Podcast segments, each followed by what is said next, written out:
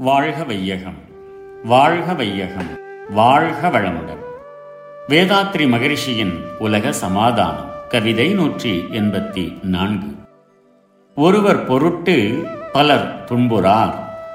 சாலையிலே ஒரு மனிதன் தலைவன் என்ற சாற்று பெயருடன் மோட்டார் காரில் போக காலை மாலை எதுவெனினும் இருமருங்கும் கால்கடுக்க வழிநெடுக போலீஸ் நின்று வேலைக்கு போகும் பல்லாயிரம் பேர் விதவிதமாம் வாகனங்கள் தம்மை மடக்கி மூலை மூலையாய் வெயிலில் நிறுத்தி வாட்டும் முறையற்ற கொடுஞ்செய்கை அன்று ஏது ஒரு சாலையில் ஒரு மனிதன் பொறுப்புடைய பதவியை வகிக்கிறான் என்ற காரணத்தால் தலைவன் என்ற சுட்டு பெயரால் அழைக்கப்படுபவன் மோட்டார் காரில் போக வேண்டுமானால் அதற்காக காலை பகல் மாலை எவ்வேளை என்றாலும் பல மைல் தூரம் சாலைகளில் இருமருங்கிலும் போலீஸ்காரர்கள் கால் கடுக்க காவல் இருந்து கொண்டு அத்தலைவன் வர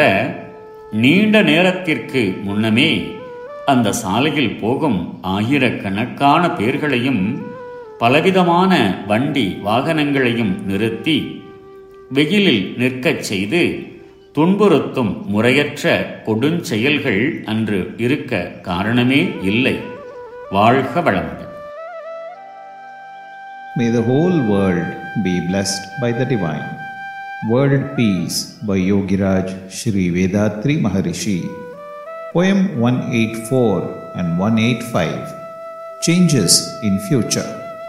Cattle will not graze in any of the grain fields because all will be raised in cattle farms. Houses will not be so sophisticated as these days.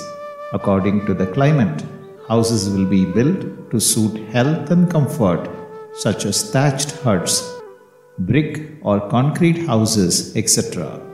In all forests and jungles, there will be public roads. May the whole world B blessed by the divine.